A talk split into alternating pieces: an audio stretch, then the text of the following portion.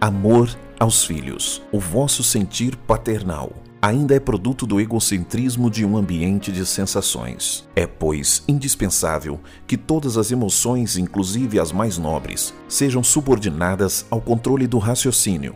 E o amor para com os filhos não deve fugir a essa regra. Amar os filhos no sentido exato do termo, importa acima de tudo em saber conduzi-los visando não apenas o futuro homem-corpo, mas especialmente o homem-espírito. Os pais que sabem atender a este aspecto moral libertam-se dos sentimentalismos afetivos que degeneram em liberdades nocivas.